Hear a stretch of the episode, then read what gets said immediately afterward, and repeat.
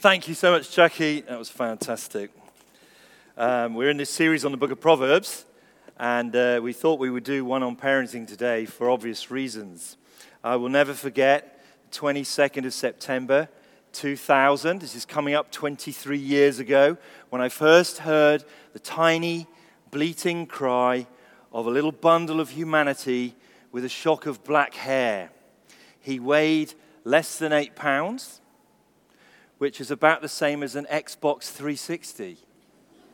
That was my main point of reference in those days. It had been exhausting. Melissa was admitted on Wednesday lunchtime. Will was eventually born uh, late on Friday night by emergency C section. 56 hours of labor. It was exhausting and tough. It was quite hard for Melissa as well. But here he was. Uh, and now we were parents. Hadn't planned this. but what a privilege and what a responsibility. And what on earth are we going to do now? Now, there's a cultural perspective that's worth mentioning here. Older members of the congregation will remember the traditional approach to parenting.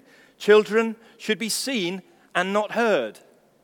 My mother in law remembers that from, from her childhood, and uh, it was not necessarily a, a nurturing environment in every family. There was a higher emphasis on strictness, boundaries, order, discipline, not on nurturing and participation.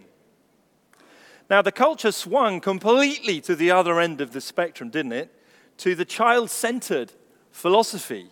Children were given great freedom to discover, to make up their own boundaries, Parents were supportive guides rather than exercising any kind of authority. And you can see that each of those approaches, those two extremes, has some strengths to it and some very clear uh, shadow sides. Where do we find ourselves today? I think we might be a bit confused. Yet, parenting remains one of the greatest responsibilities that a human being could be entrusted with. I can't think of many responsibilities that are actually more significant. So we must learn how to raise children well. And actually, let me just say this goes for all of us, not just people who have children. Now, you know the cliche, it takes a village to raise a child. That phrase actually captures something that's true.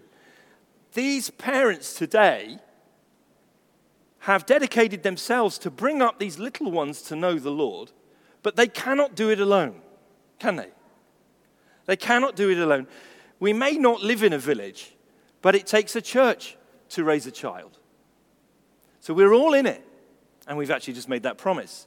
So, all of us, as family, friends, church family of King's Church Chesney, have a vital part to play in supporting uh, Ben and Beck, and Matt and Davina, and Dexter and Jackie in this, this important task. We can be encouragers, we can support them, we can come alongside, we can help practically, we can be an example to their children, we can help teach them. We all need to know how to raise children well. And as with so many other issues in life, there is no rule book. There's no manual. There's no straightforward question of black and white, and it's always obvious. Uh, we need wisdom. And the Bible talks about wisdom as going with the grain of reality that God has created. Bible has several books devoted to the topic of wisdom, wisdom for different aspects of life. And the one that deals with the nitty gritty of life is called Proverbs. Uh, we've been doing that for a month here at the church. It's found right in the middle of the Bible. It comes from the time of King Solomon, who was famous for his wisdom, God given wisdom. So it was written about 3,000 years ago. 3,000 year old Hebrew wisdom. And we've been using a book. Oh, I haven't got one here. Oh, and he's, no, not that one, sorry, the blue one. We've, got, we've been using a, a devotional book, uh, selling this book at the church. Someone might even, John's not going to sprint, he's just going to walk, because he's a very dignified man these days, you know. There was a time he would have sprinted. Oh, he's coming, he's still got it. He's a very fine sportsman. Thank you, John. You're, you're, a, you're a, a champ. This book, The Way of Wisdom, is a fantastic resource for you. Talk about it with friends, maybe with family. And we're selling it for £8 here. I think it's cheapest you can get it new. And this is a great resource to go through a proverb every day for the year. And we've been working through that. And I've got to tell you now, it's confession time, all right? I've actually been quite ill this week, and I've not had as much time as I wanted to prepare. So this message is highly reliant on that book, okay? But I always think if you're going to steal, steal from the best. I've got three points about parenting. The first one is discipline. I think that's probably predictable. The second one is environment. And the third is delight. Discipline, environment, and delight. So hopefully the text will come up as we read them again. Jackie's already read them for us. Proverbs 19 says this Discipline your children. Come on, bring it up, guys. Discipline your children, for in that there is hope. Do not be a willing party to their death. These things are written to, to shock us. Now, the word discipline in the original language speaks of a kind of spectrum from training and coaching on one end to correction, you know, setting straight, or even punishment, you know, d- discipline. And it, it's varying degrees along that depending on the situation. This word, discipline, is used of God and the way he, he raises up his children, his people. He disciplines us for our good, and God's parenting is perfect. So, the, while the primary goal of parents is to, is to raise children to be wise and know what's right and wrong, one of the main ways we do this is by establishing boundaries and having right discipline within them. Consequences if the boundaries are broken, and consequences that are consistent, not just made up on the spot. Now, this verse warns us of far reaching consequences in children's lives if we don't use healthy discipline. Hence, that shocking second line don't be a willing party to their death. In other words, if we don't bring careful, controlled consequences into our children's lives, they will go out into the world and bring far worse things upon themselves. See, a little bit of pain now, in a controlled way, from a parent who loves them, is far better than what the world will do to them if they don't learn self control. You can inflict minor sadness now and save great pain later. Do it while they're young, and there's hope that the child will learn from your training and gain self control. And if not, you could be a willing party to bad things happening. Now, I'm going to mention my wife a few times in this sermon, not to be sentimental, but just because I think she's a really amazing mother. And I've learned from her. Uh, she's very good at establishing boundaries. She was a school teacher, I think that helped. And this is one of those things that there's no rule book, there's no uh, question of this is what we all do. So I'm going to give you an example now, but please don't think oh, the pastor said we should all do this, right? It's not like that. We're not legalists. I'm just giving you some wisdom that came from my wife. For us, the presence of the internet and mobile phone access really needs careful boundary setting because we want to raise kids who have the habit of being fully present when they're with other people, not forever doing this. What did you say? Uh, Because of the possible time wasted on addictive games. And actually, the mental effect of skimming and not reading. It actually affects your brain, quite literally. The brain is plastic and it shapes depending on how you use it. The disruption of sleep if phones are in the bedroom. And the access that other people may have to the kids through the phone in the darkness of the night. And of course, the far too easy availability of really evil content. Now, all of these things require, make us as a, as a family put boundaries in place. Now, you must balance the fact that whatever boundary you put in, it's probably going to be stricter than most of the kids' friends. And the child might balk at that. And you don't want to make the Christian life seem even harder than it already is. But the sobering reality is that the use of mobile phones and internet access can bring great evil into your child's life that you don't even know about. And you'd be very foolish to ignore that. So we had to put things in place. Now, the next verse might cause a sharp intake of breath. One person actually advised me not to read this, okay? Here we go. A rod and a reprimand impart wisdom, but a child left undisciplined disgraces its mother. Now, the word rod concerns modern readers. Some of you were thinking Rod Stewart. It's not that. It's talking about a, a, like a, a, stick that would be used to uh, correct or smack a child in the time that when this book was written, 3,000 years ago. Now, let me say, child abuse of any kind is a great evil, and it goes against the entire spirit of the Bible and of Proverbs itself. But the horrors of abuse have led some people to conclude that any kind of physical discipline is unethical and should be outlawed. Now, we don't have time to get into that debate here, but we should note that when the proverb, proverb speaks of the rod, it's referring to something that was a symbol of authority and discipline. It's a symbolic word. Just like we might talk about the crown as a symbol of rule, or the sword of justice as a symbol of justice. Doesn't mean we're really going to use a sword, but we're going to have justice. So the rod speaks of authority and discipline within a family. Uh, this proverb itself points out that you need more than physical discipline because it says a rod and a reprimand. That's a verbal instruction. And the whole book of Proverbs condemns us being harsh disciplinarians by its tone.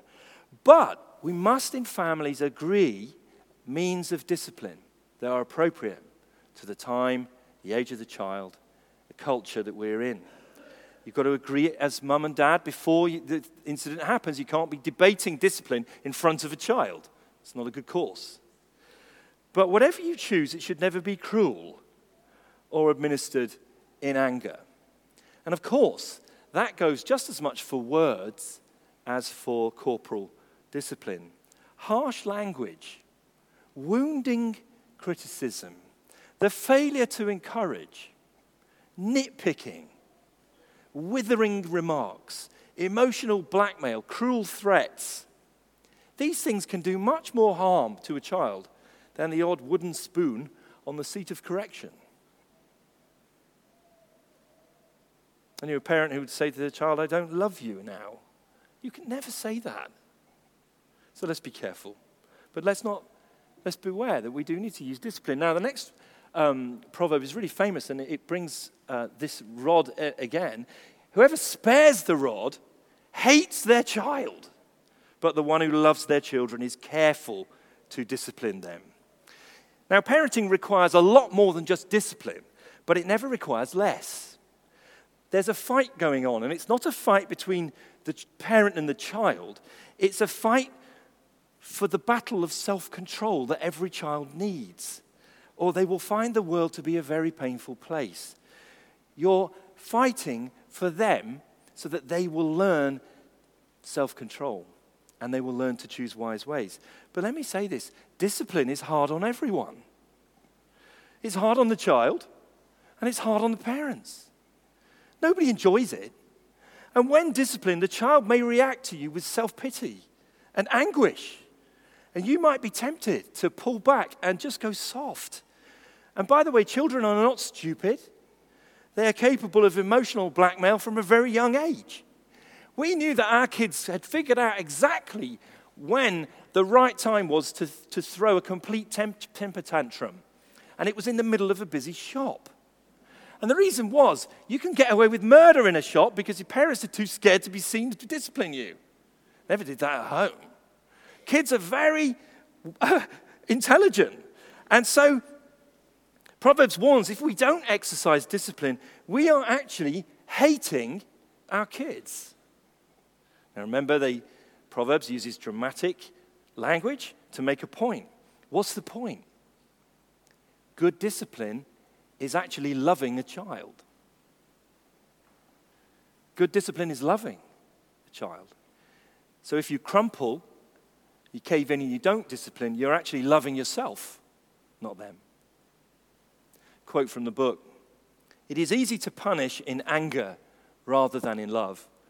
Rather than sitting on the sofa shouting unfulfilled threats with increasing irritability, parents must respond instantly to any disobedience while they're still calm.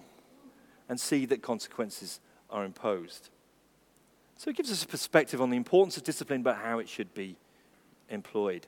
Now, just as important as discipline, but really linked to it, is the environment that parents create. And this is my second point the environment that uh, parents create. And the guy's going to bring up this next uh, slide from Proverbs 4. I too was a son to my father, still tender and cherished by my mother, and cherished by my mother. Then he taught me, this is his dad, and he said to me, Take hold of my words with all your heart, keep my commands, and you will live. Then the next verse, Proverbs 20, verse 7 says, The righteous lead blameless lives. Blessed, happy are their children after them. These proverbs take us to the important matter of how we pass on wisdom to children. We have to realize it takes much, much more than just discipline. And maybe us dads need to realize that more than mums. Uh, it takes much, much more than discipline to, to raise a child well. It, it, it's a matter of the entire environment. The whole atmosphere of the home is involved, the family life and how you are together, and the example of the parent's own lifestyle. This comes out in these verses with a rich combination of three factors our words, our lives, and our affection. Firstly, our words. It says, My father taught me, and he said to me, Take hold of my words with all your heart, keep my commands, and you will live. The parent's job is to teach, to instruct, to show the value and importance of what is being communicated. Now, here's the thing do we spend enough time with our kids just talking? People sometimes make a distinction between quality time and quantity time. You know, quality time is like it's really significant time, and quantity is just like being together, hanging out. But it's actually a bit of a false distinction because quality time usually only occurs in the midst of a quality of time. We find this on holiday. We go into the southeast of Spain and we do pretty much nothing for as long as we can. And those are the times where bubbling up out of nowhere, one of our kids will raise something really significant, or we'll have a chance to mention something to them that we, we think is important to talk about. Um, but it's, it's the importance of our words, not just correction, but being present with them so that you're there to talk to them because they just want to hear from you. I've noticed this with, over the years of ministry with young men who grew up without a dad in the house. They just want to be around older guys. They just kind of need a dad. You don't even have to do much. You don't have to be a genius. Just be yourself and talk. Words. But you know what? Words on their own are actually empty if they're not backed up by your life. Children are sensitive to fakes. They see hypocrisy. And the older they get, the more they see it. Oh boy. If we are inconsistent, they are going to be the ones who see. And so, chapter 20, verse 7 says that the righteous lead blameless lives. Now, look, this word blameless doesn't actually mean perfect. Okay, this is not holding us to some standard we can never reach, but it does mean integrity. It, we talk about a building has got integrity if it's whole, if it's sound, if it's unified. It's not kind of one part of it's totally badly put together and falling down. Righteous people walk in integrity, they have a whole life. Their life is the same on the outside as the inside, same in the home as it is outside. And one of the most one of the most sharp and, and right rebukes that my wife occasionally gives me is this You wouldn't do that, you wouldn't have said that if someone from the church was here. Okay. We've got to walk in integrity and be blameless, not perfect. Now, we all know that if we urge a child to live in some way, take some course of action, or to change their attitude, which stinks, or to correct the way they're speaking, if, we, if we're going on about that, but we ourselves do those very same things, they will not be fooled. They will see through it, and the reprimand will be worthless. There's a joke do what I say, not what I do. You heard that one? Do what I say, not what I do, but in reality, no one is going to do what you say if you don't do it. So let's beware of this. The righteous lead blameless lives, and their children are blessed after them. Now, Christian parents here, here's a question for us to reflect on Are your actions consistent with your professed beliefs? You say you believe this, does the life, is, it, is your life consistent with that?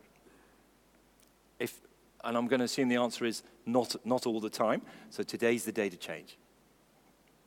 Now, look, we are all imperfect, we're all weak, we're so flawed. We will all fail, we will all sin. So, the most important thing here is not that you have failed, but what you do with your failure afterwards. You hear that? The most important thing is not that you're perfect, but what you do with your failure. One of the most powerful things in, a world, in the world to a child is a parent who comes and apologizes, gets down to their level and admits they were wrong and repents. So if you have wronged your child, dear friend, don't let that opportunity go. And it might have been some time in the past. You can still do it. Humble yourself, go to them, show them the sweetness of repentance and the humility to ask forgiveness, and you will do greater good than you can imagine.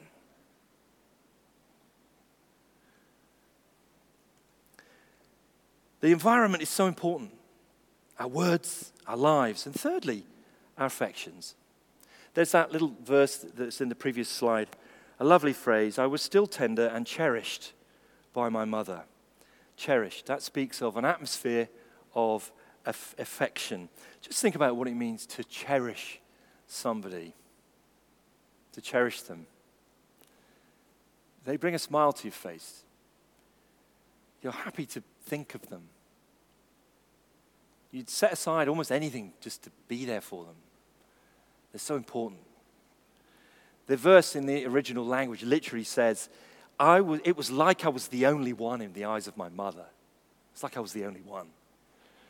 My mum used to use this phrase, the apple of my eye. I don't know where that came from. I don't know how I could have an apple. Anyway, I think it meant the same thing. See, a parent who gives unhurried, loving attention to a child will see amazing results in his or her life.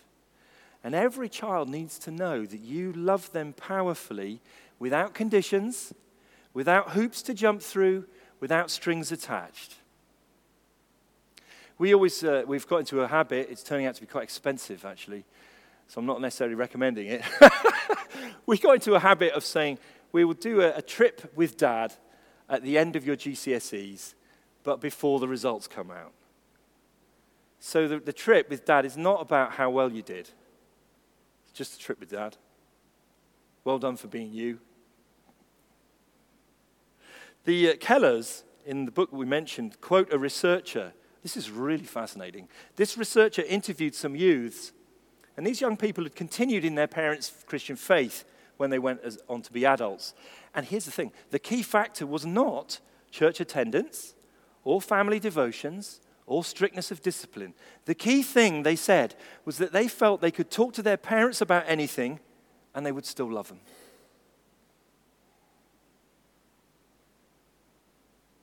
Now, that's not to say, of course, church attendance, family devotions, and good discipline are irrelevant. But the more important thing is can the kids talk to you about anything and you're still going to love them? Do we want to pass on our faith, our values to our children? We will need the whole of the environment involved our words, our lives, our affections. And finally, I want to close with this third element, which I think, in a way, sets the background for the whole lot. And it's the environment of delight. Delight. So if the guys could bring up Proverbs 3 My son, do not despise the Lord's discipline, and do not resent his rebuke, because the Lord disciplines those he loves. As a father, the son he delights in. Proverbs 23 May your father and mother rejoice. May she who gave you birth be joyful. My son, give me your heart and let your eyes delight in my ways.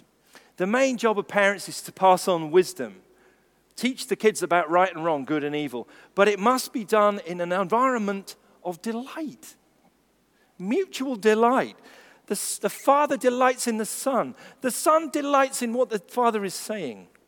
You see, you may be teaching stuff that is really good and really true.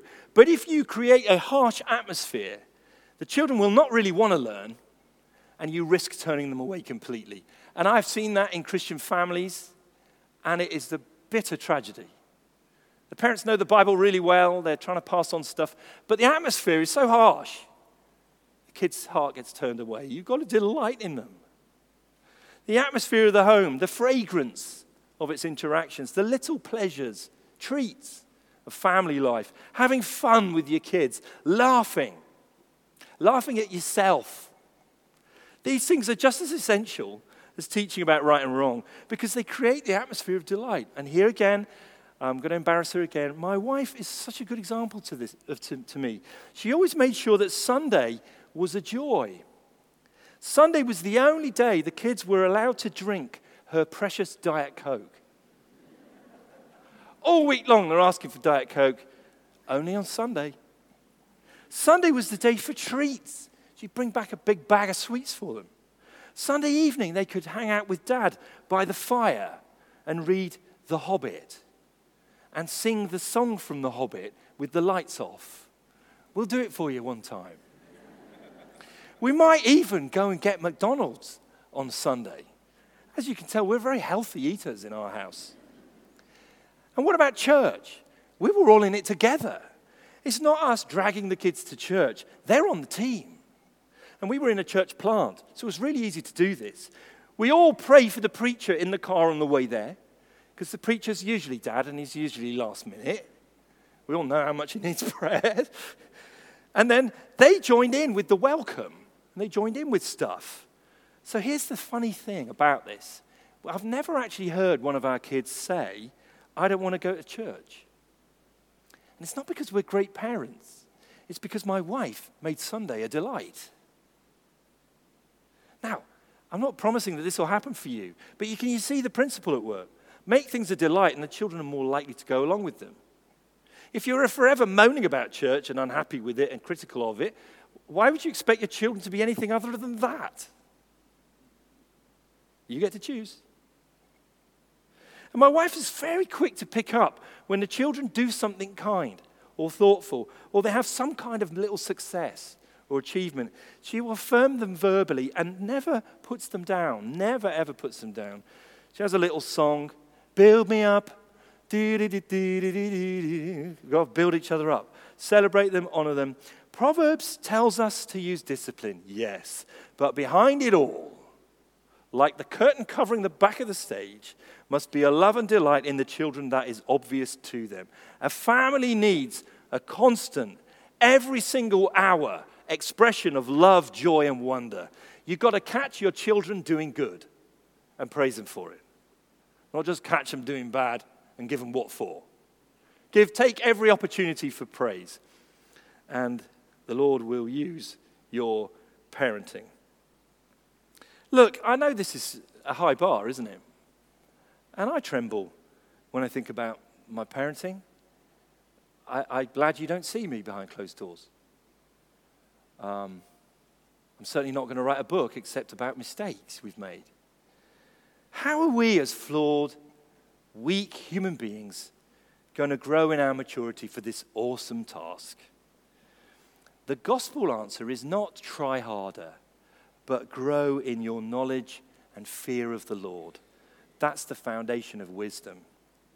As we seek the fear of the Lord in our own lives and with regard to children, we must surely turn to some passages that speak of God in his capacity as our Heavenly Father. And I want to just share two of them with you today. And I think if you sit with these texts for long enough, they will touch you deeply. They may even melt your heart. And this knowledge of God is the surest way to grow as a parent. When I was about 20, 21 years old, I was at university. I was in a very low spot. I was actually self harming. And I was really doubting the love of God for me. And, and, in the post one day, a friend sent me a piece of art that he'd made as an artist.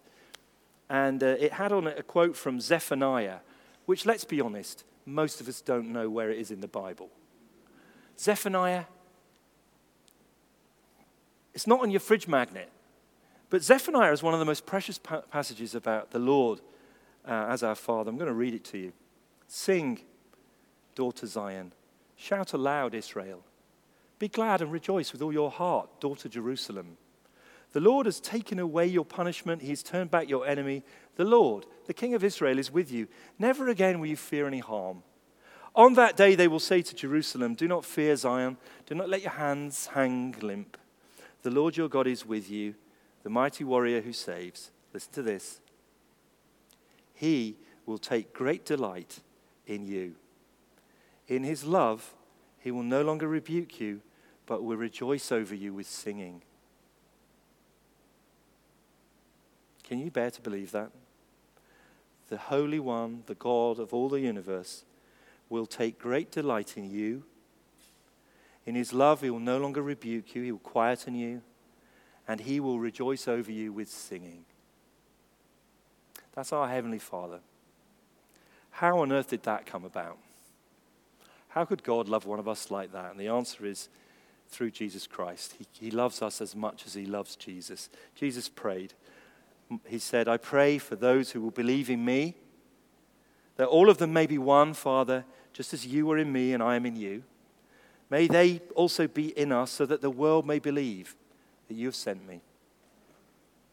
I've given them the glory that you gave me, that they may be one as we are one so that they may be brought to complete unity. Then he said this Then the world will know that you sent me and have loved them even as you have loved me. This is Jesus, the eternal Son of God. Father, he says, you have loved them even as you have loved me.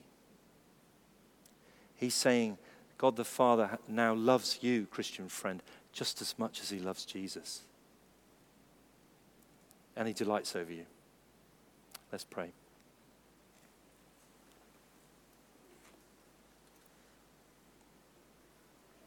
Lord, we want to confess today our failures in the realm of uh, teaching and being an example and raising children. Those of us who are parents feel it very keenly. And we all sense the significance of what we're promising to do here today we bring these young families before you again. We ask for you to richly bless them. Give them wisdom to know what kind of discipline. Help them to set an environment that's consistent, and full of integrity.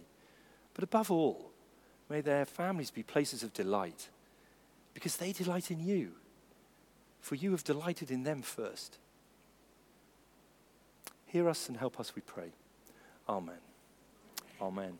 We're going to sing when the musicians come up and uh, hand over to them. Thanks.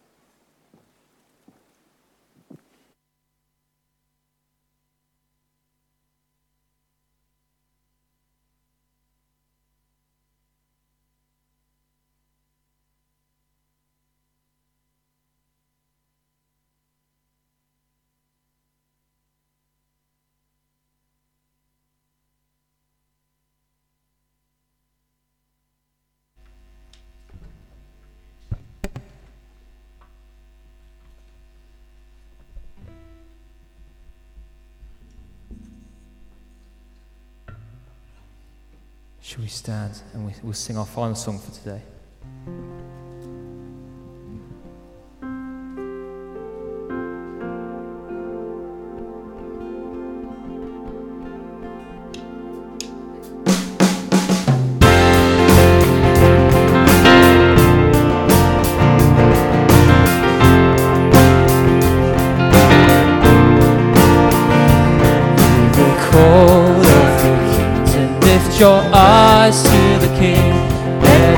Song rise within you as a fragrant offering of how God, rich in mercy, came in Christ to redeem all who trust in Him and failing love. The call of the kingdom to be children of light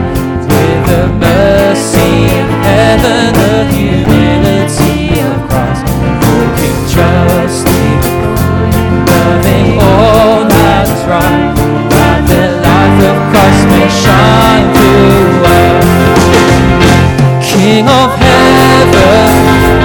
We will answer the call, we will follow, doing all to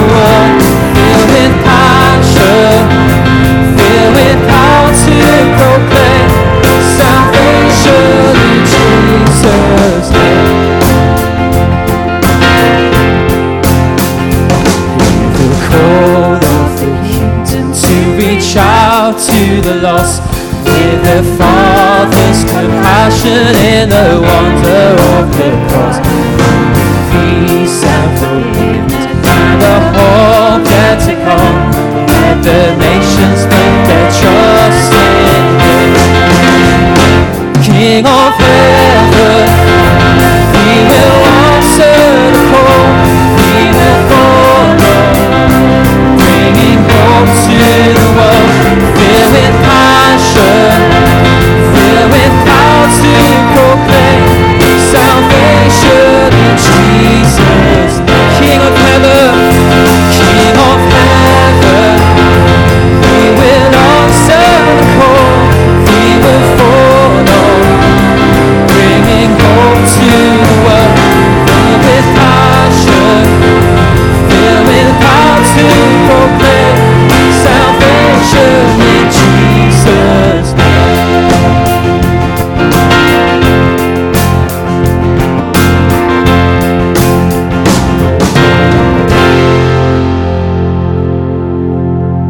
Amen. We will answer the call. Please do take your seats. We're going to close in just one moment. Uh, after this service, we've got refreshments at the back there, uh, this side tea and coffee and biscuits. Please do stick around. Please uh, get to know us. If it's first time here, uh, if you know, try and meet someone who looks like they know what they're doing. Uh, probably be another visitor. You know how it works. Uh, we'd love to get to know you. I'm going to stand by the front door. Come and say hi. And um, just a reminder, we are back here again tonight, six o'clock, for our final journey into the book of Proverbs. We're thinking about plans, guidance, how does God guide, that sort of thing. So, as we close, may the God of hope fill you with all joy and peace as you trust in him, so that you may overflow with hope by the power of the Holy Spirit. Amen. Amen. Go in peace.